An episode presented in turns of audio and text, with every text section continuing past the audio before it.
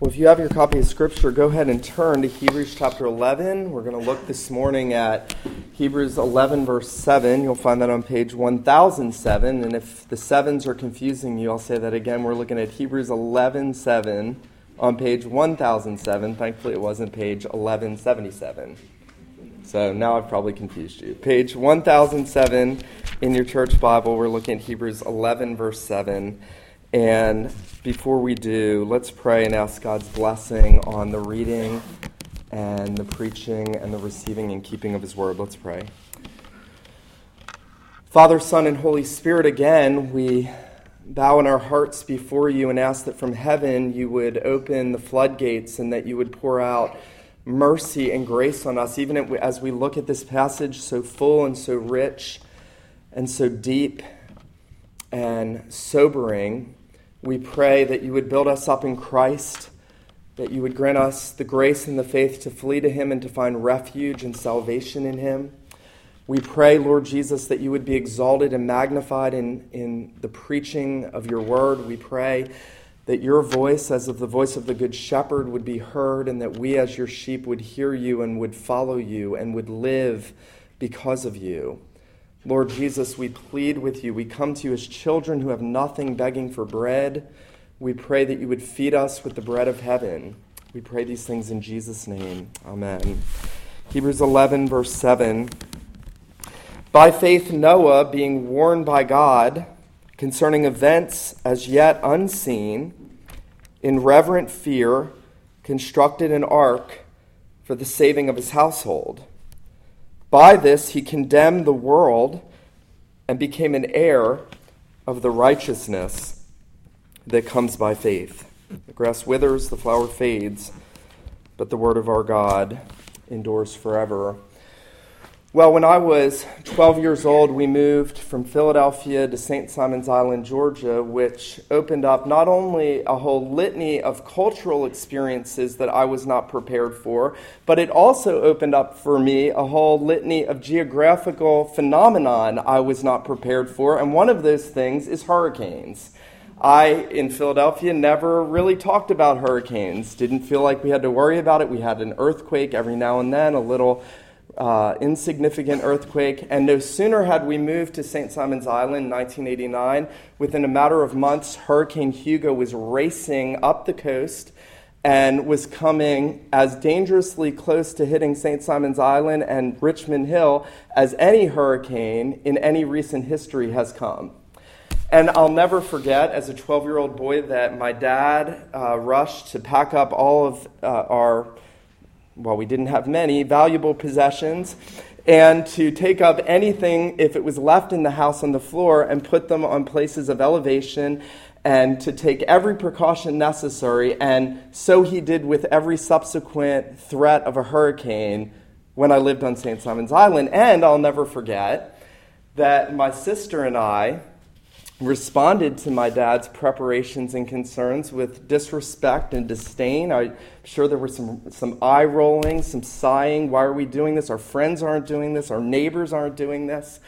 And we would get in the car with my dad and we would go several hours inland just in case the hurricane hit. And I look back on that and I think, well, you know, my dad had meteorological, I can't even say that, um, heads up on the hurricane. He foresaw that the hurricane was coming. He heard about what it took for preparations. And so there was something of a necessary and right response on his part. And yet we saw that as insignificant and even foolish in how my dad responded. I think that's a little bit helpful when we come to this passage of Scripture because Noah, who was uh, not a fictional being, who was a real person who lived in time and space, who was called by God to be the head of a new humanity after the flood, didn't have any kind of heads up except the Word of God about something that had never happened and no one had ever experienced.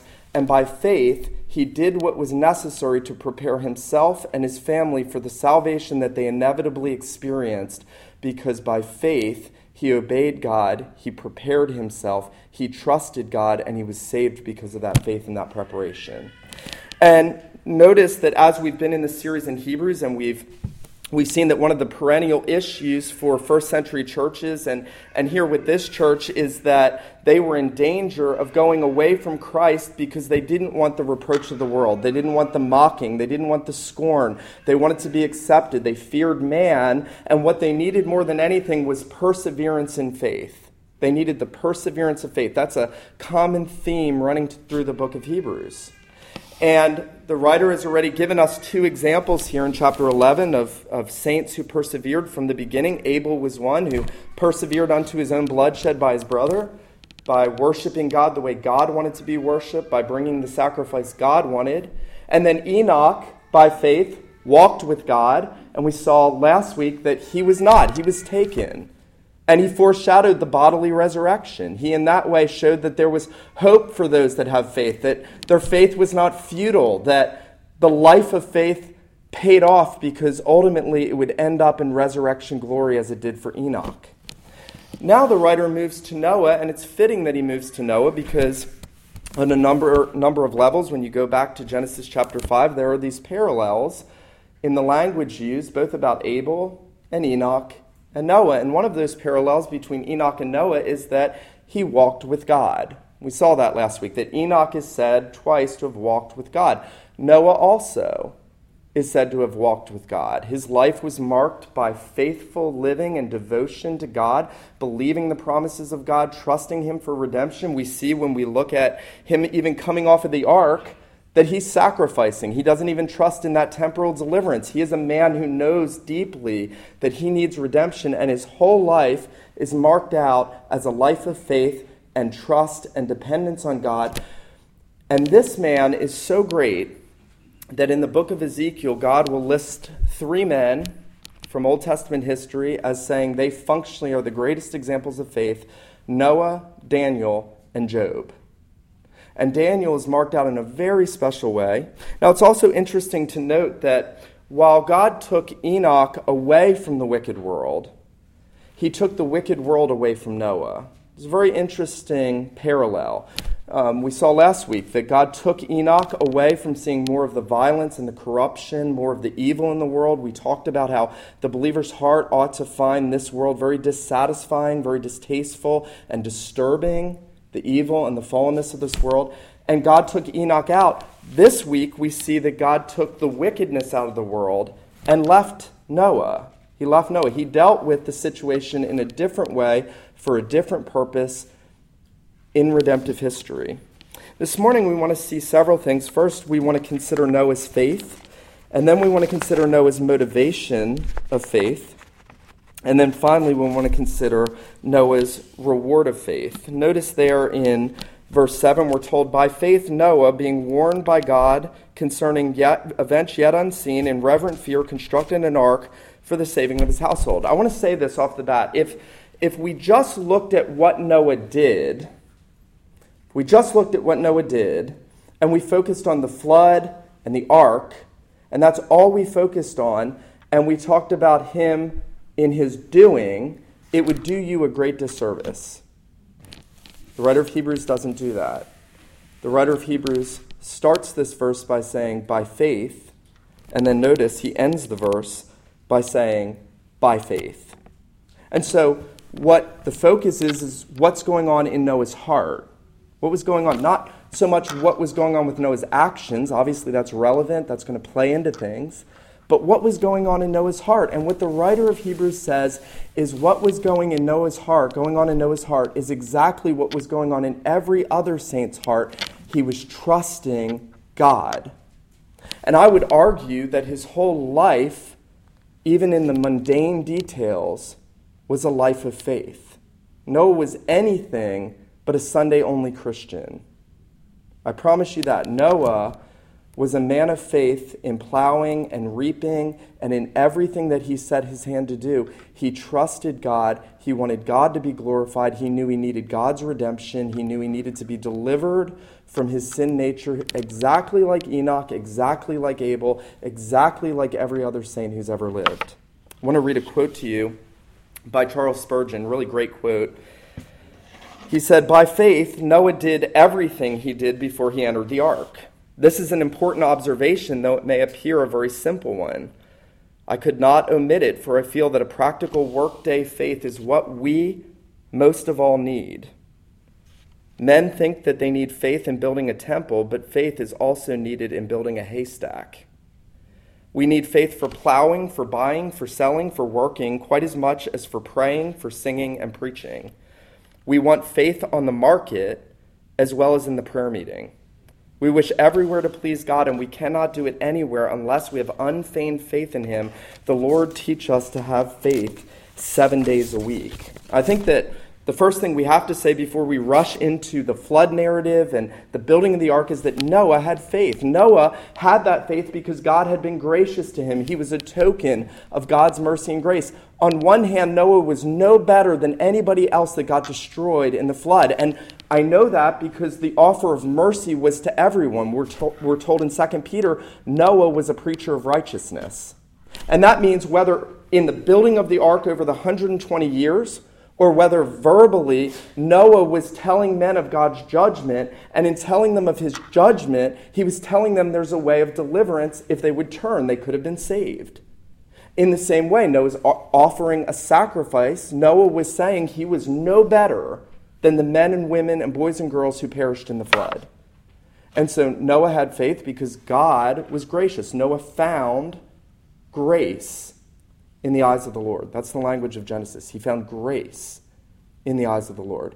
He heard of God's judgments, he heard of God's mercy, he found grace from God, and he lived a life of faith. And I think that what Spurgeon said 160 years ago is as true today and will be as true in a thousand years from now if Jesus doesn't come. That what we need more than anything is an everyday, workday faith, a seven day a week faith. So that if people look at you, they say, that's a man, that's a woman who is trusting God and walking by faith. I um, want to read to you a quote. Sinclair Ferguson said, Most people will die with either the faith or the unbelief with which they have lived. Most people will die with either the faith or the unbelief with which they had lived. That means Noah didn't start believing the day it started raining. And all the men and women on the earth, however many there were, who were destroyed in the flood, didn't believe even the day it started raining. What it means is that most people will generally either live or die with, will live and die with the faith or the unbelief that they live with now. And so the call to us this morning, as it is, as we look at Noah, is Is my life marked by faith? Am I living a seven day a week faith, or am I a Sunday only Christian? Again, am I compartmentalizing my faith? Am I saying, Well, yeah, I'll go over here, but then over here, I'll live however I want, and I won't have any thought of God, and I don't care about pleasing God, and I have no conviction of sin in these areas, and I don't tell anybody about Jesus, and I'm really ashamed to be a Christian, but here, I'll go to church on Sunday. And I think all of these cameos, and especially Noah, stand out. Noah, Noah lived many hundreds of years a seven day a week faith, a, a work day faith. Now, when the writer of Hebrews tells us about faith, we've seen over the study that it's always a response to God's word. It's not a mystical thing. It's not a, oh, I have a sense of God, and so I, am a spiritual person, but that it's always a response to what God has said. And God had revealed things to Noah. Again, Noah was called a preacher of righteousness. God had somehow, in a special way, verbally revealed things to Noah as he had done to Adam, as he had done to Abel, as he had done to Seth, as he had done all the way up till Moses started inscripturating God's revelation, that God had revealed things to Noah. And Noah received that word and he believed it and he acted on it, even though he didn't see any evidence of it. There was no empirical evidence. Let me say this while we love science and we ought to give ourselves to science, faith does not live and breathe on empirical evidence. In all likelihood, before the flood, from the biblical record, we could almost um, come to the conclusion that it had never rained on the earth mist went up from the ground. When Genesis said it had not rained, that a lot of theologians believe this is the first time it rained. Now, if you're a scientific type and you say, well, how could that be? Well, the atmosphere would have been very different before a worldwide flood and after a worldwide flood. I'll say that first of all. Secondly, there's no reason for anyone to have thought that God would flood the world entirely so that the text of Genesis says that it's so great that the waters went up over the highest mountains. No one had ever experienced anything like this, and yet Noah received God's word of warning and he walked by faith. And I think it's interesting. And when we talk about Noah's faith, the thing that's highlighted here is that it's a faith in the face of God's warnings of judgment. Now, this is a difficult subject because it would be very easy to view Noah like the angry, homeless guy on a city street with a repent or perish sign. That's not how you should view Noah. And it would be very easy to look at the Genesis narrative because the inevitable outcome is judgment. And it'd be very easy to say, judgment, judgment, judgment, all this judgment. I don't like hearing about judgment. But I'll say this that the Bible everywhere teaches judgment and salvation. Judgment is inexplicably linked to salvation, it is a residue of salvation. Salvation comes through judgment. Your salvation and my salvation comes from the judgment of Jesus at Calvary. There is no salvation without judgment, and I'll say this this morning there's no faith in God's promises of salvation unless you have faith in his warnings and threats of judgment. That's what Hebrews 11:7 saying. If you do not believe the righteous judgments of God, you do not believe the holy, precious promises of God for salvation. Because the two are two sides of the same coin. And here in, in Hebrews 11, in a chapter where the promise and the hope of entering into God's glory is set out in front of all these saints in the Old Testament, we have this example of this massive place of judgment in redemptive history. And what we're told is that Noah, being warned of things not yet seen, believed. God said, 120 years, and I'm wiping this place out. Build a boat. And Noah had no empirical reason to do that. It, but it's the most foolish thing in the world to build a boat in the desert. Actually, a man hanging on a cross is more foolish. Man hanging on a cross to save the world is more foolish than a man building a boat in a desert. He had no reason rationally to do what he did, except God had spoken, and rationally, it's right to believe God and to believe God's warnings. And he saw the world around him and he saw the wickedness of the world. And we know in our hearts that justice has to be rendered. We know in our hearts there's a, a deep sense of justice in the hearts of everybody, even the most unjust people. Somehow, suddenly, their sense of justice appears in this event or that event, suddenly the sense of justice returns. Noah saw the wickedness of the world, the violence of the world, the persecution of the godly in the world. Noah knew that the world deserved judgment. Noah knew he deserved judgment. God said, Noah, I will save you, though I am going to judge the world. Build an ark for yourself and your family. And so his faith came as a response to the warnings, and his faith came in the face of the challenges of the day in which he lived. I can't even imagine how hard it would have been. We talked about this with Enoch last week. Now, here's Noah building a boat, as I told you earlier, 60 times the size of this room we're in right now, three stories high, 120 years spending his time, his resources, resources, energies, giving his life to obey God by faith to do that, and the reproach he probably got from every corner of humanity on the earth at that time.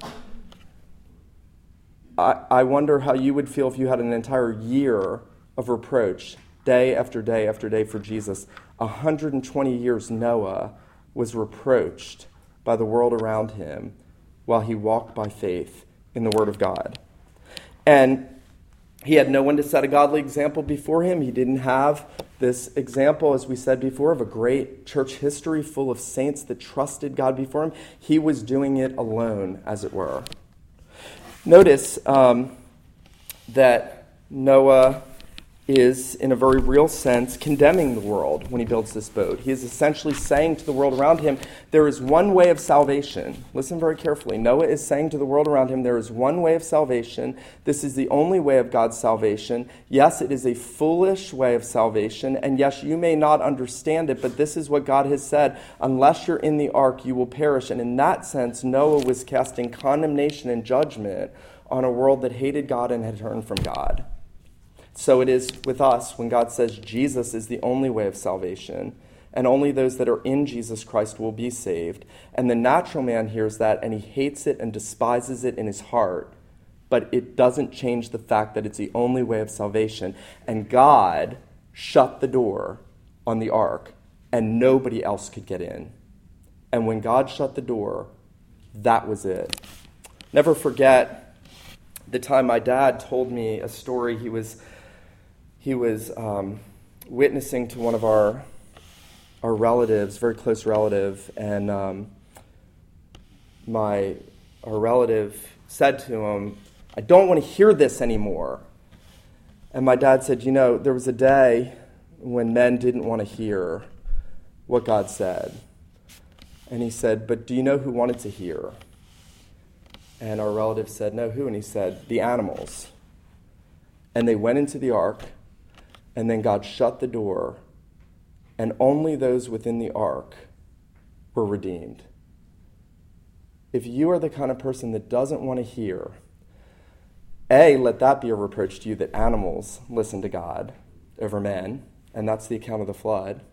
And number two, the ark was the only way and means of salvation, and Jesus Christ is the only way and means of salvation and that there's a day coming when Jesus says in his parable that the door is shut and the wedding guests are gathered inside and no one else can get in.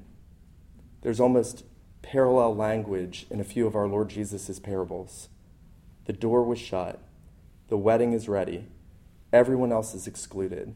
The exclusivity of Jesus is a very, very, very difficult thing for even some believers to swallow, and yet is the biblical fact and truth. The necessity of your salvation depends on whether or not you believe that that is the only way of salvation. Now, notice that what the writer of Hebrews also does here, very interestingly, is that he, in a sense, intimates the costliness, what Noah's faith cost him. Um, I don't even think you could begin to calculate what it cost Noah to build the ark, the cost of materials. Some people surmise that some of the people that rejected him and scoffed him probably came and worked for him, that he probably hired people to work for him in order to get that massive ship built as he did. The, the skillfulness, the time needed, the energy, the resources. Noah would have given everything to do what God told him to do. And I think here's, here's the application to us, the big one.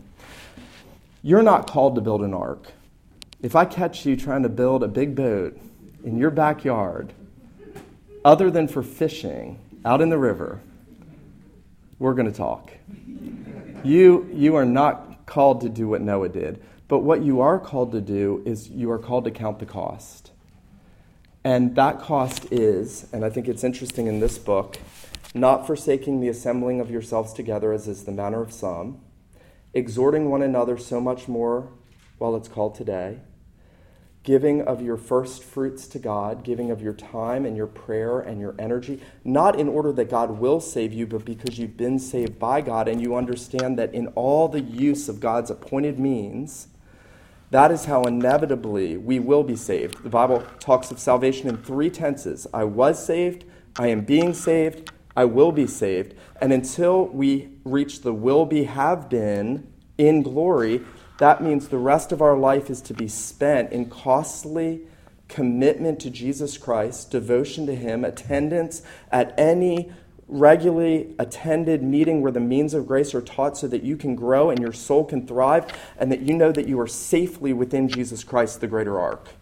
So that you know that you are safe within until that door is shut, and that you know that you have trusted God and are trusting Him. You know, I prayed this week and, and I was surprised. I've told you in the past, I've had several friends or acquaintances, ministers in this denomination and others like it, walk away from Christ. And I started praying for them this week, and I ended up praying for eight or nine men who have been significant parts of my life in the last 10 years, who all knew more theology than all of you, and they've all walked away for a woman or some other sin. They've all walked away from Jesus. They've all left the ark. They've left the church. They've walked away from their commitment, their professions of faith. Some of them have embraced false teachings. Some of them have become secular hedonist. And if you don't think that would happen to us, you are so foolish if you don't think that could happen to you. And so Noah, by faith, being warned by God about events yet unseen, and we have the judgment day in front of us, he was moved with godly fear, and by faith, he prepared an ark. He did what God told him to do. And God has told us lots of what we are to do. Watch and pray, lest you enter into temptation. Let the word of Christ dwell in you richly, teaching one another in psalms and hymns and spiritual songs. Be filled with the Spirit. Don't forsake the assembly, praying for all the saints, using your worldly goods to minister to the household of faith and to those outside in need. On and on and on, that God has said, this is what a person of faith does, this is what a person of faith looks like. And so we see that Noah was a man of faith. Secondly, we see that Noah Noah's faith led to the right motivation. Notice in verse the second part of verse 7, it says in godly fear. In godly fear. What was going on in Noah's heart? What motivated Noah versus what didn't motivate the world around him? Um, Jesus actually tells us a little bit about the world around him. I don't know if y'all are familiar with this, but Jesus actually elaborates on what was going on in the world around Noah, and he said, They ate, they drank, they married, they were given in marriage. Now, last time I checked, nothing sinful in itself about eating or drinking, nothing sinful in and of itself about marrying and giving in marriage, heterosexually. Last time I checked the scriptures, that's it. But there's everything wrong with those things if you do not have a heart of faith motivated by godly fear, reverence, like a son for his father, honoring the Lord, looking to him, living for him, trusting him, believing his word, trembling at his warnings, rejoicing in his promises, obeying him by faith. If, if godly fear is not motivating you, then there's everything wrong with doing those sort of adiaphora, things indifferent. There's everything wrong with it because your motivation is selfishness. The world was eating, drinking, marrying, and giving in marriage selfishly. Noah was building an ark because he was moved by godly fear. Noah's, Noah had a reverence and a love and a respect for God. He understood his holiness. He understood his justice. He understood his graciousness. Noah understood that God was creator and that he was a creature. Noah understood that God was redeemer and he was a sinner. Noah understood and believed those things, and he was motivated by a desire to honor God, not out of servile fear, not out of, I don't want to just perish in the flood, so I'm going to do this begrudgingly. He loved God. He had a heart of reverence. Turn back to Hebrews 5. I want to show you somebody else in this book that is said to have had a heart of godly fear.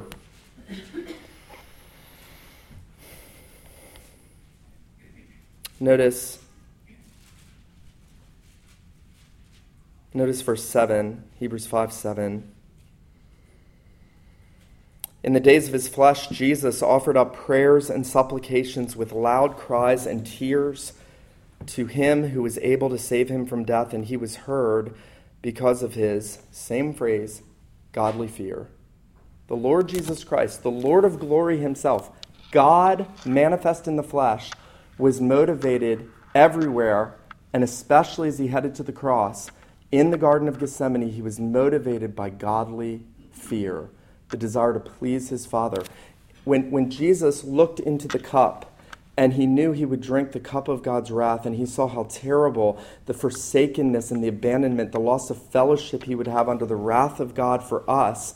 And he, he was, in a sense, taken back by that and said, Father, if it's possible, let this cup pass from me. Nevertheless, not my will, but your will be done he was praying with godly fear.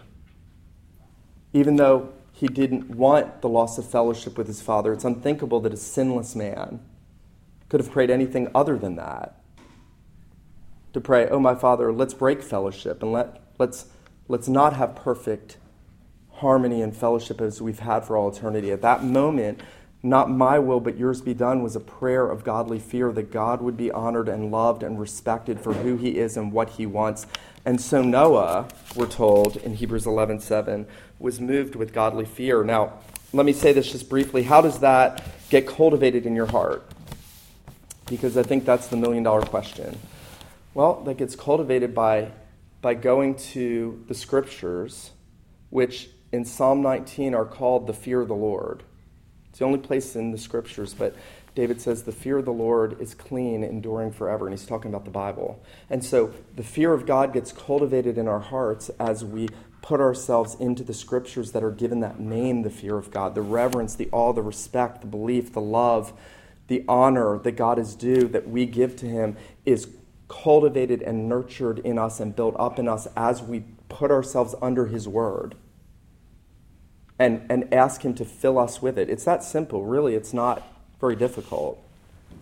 You don't have to search far and wide, you have to search deep in the Scriptures. Noah was motivated by godly fear. Noah prepared for the judgment to come. And then finally, we see the outcome of Noah's faith. Notice that the writer tells us he constructed an ark for the saving of his household by which he condemned the world and became heir of the righteousness of faith. Three things quickly. Noah's faith affected others. Not all of Noah's sons were saved spiritually, eternally. One of them was cursed. Ham is cursed. Later on, we know that. But in this typical redemption in the ark, which is a type of the eternal redemption, it's a picture prophecy.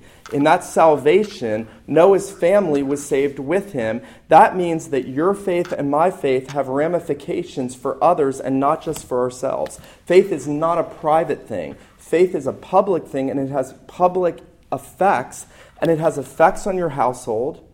And I think it's right that in Scripture we start with our households and we say, How am I living a life of faith in which I am seeking the salvation of my family? If you are not concerned for the salvation of your family, there's something terribly wrong. I think one of the things that weighs me down more often than not is am I being a faithful dad to the children God has entrusted to me? They're His children. My wife is a daughter of the king. She's only on loan to me. My children are only on loan to me. Noah prepared an ark for the saving of his household. You see you see this in Lot, I think, interestingly. Lot goes to his um, daughters and his sons in laws, and he, he says, God's going to destroy the city. And, and the scripture says his sons in law, they thought that he was speaking a foolish thing. And yet, Lot wanted to see the salvation of his family. Now, at the end of the day, Every one of you are going to stand before God on Judgment Day and give an account of what you did and whether you have saving faith. My faith will not save you on Judgment Day. Your faith will not save your husband, wives, or wives, men. God requires personal faith, and yet I think it's telling that God is such a God of covenant that God works in the life of Noah, in the faith of Noah, and his family benefits. And, and here's the amazing thing if you think this is a fictional story, you may not like this, and I'm sorry. You're sitting here today because Noah walked by faith. The whole world, the table of nations, came from Noah and his three sons. That's it. There were no pre Adamic hominids you came from. You came from Noah, Shem, Ham, and Japheth. You were in his loins on the ark. The rain coming down right now with which God has promised never to flood the earth again as he did, is not flooding this world as he did because God promised Noah that he wouldn't do that again. The Noahic covenant has everything to do with you, and had Noah not obeyed God, no one would have been saved. And even more remarkable, even more remarkable, is not that you came from Noah, but that Noah is in the genealogy of our Lord Jesus Christ. The Redeemer was in the loins of Noah on the ark. And the salvation that that salvation typified was accomplished through the Redeemer and in part because Noah believed. That's remarkable. That's absolutely remarkable. The wisdom of God would so order all things that not only creation would be preserved in the ark, but that the Redeemer would be preserved in the ark. Now, let me just point out two other things briefly. The outcome, he condemned the world. Um, I don't think that Noah's intention was to preach judgment at everybody because he delighted in preaching judgment. I think there's a danger. I do sense that some Christians today who are very conservative almost enjoy preaching against things and speaking against things. There should never be an enjoyment in that. There should be a faithfulness in that. There should never be an enjoyment in that. There should be tears and sobriety and trembling in the fact that there is a judgment day coming and that any that are not in Christ will perish. And yet, God offered mercy, didn't He? He offered mercy through Noah. I mean, that's a big ark. I don't know how many people lived on the earth then, not 7 billion like today. Much, much, much, much smaller number of people. How many of them could have fit on that ark had they listened? But because they didn't, what Noah did stood as a testimony against the unbelief and the condemnation that the world is under. Jesus said, I did not come to condemn the world, but to save the world. And then he says, He who does not believe is condemned already.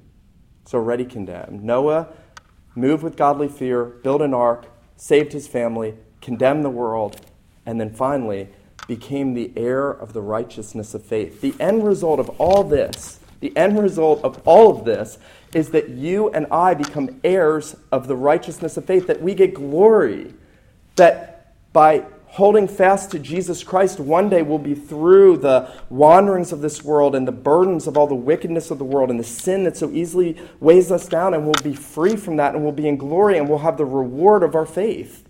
And that's the point is that Noah waited long.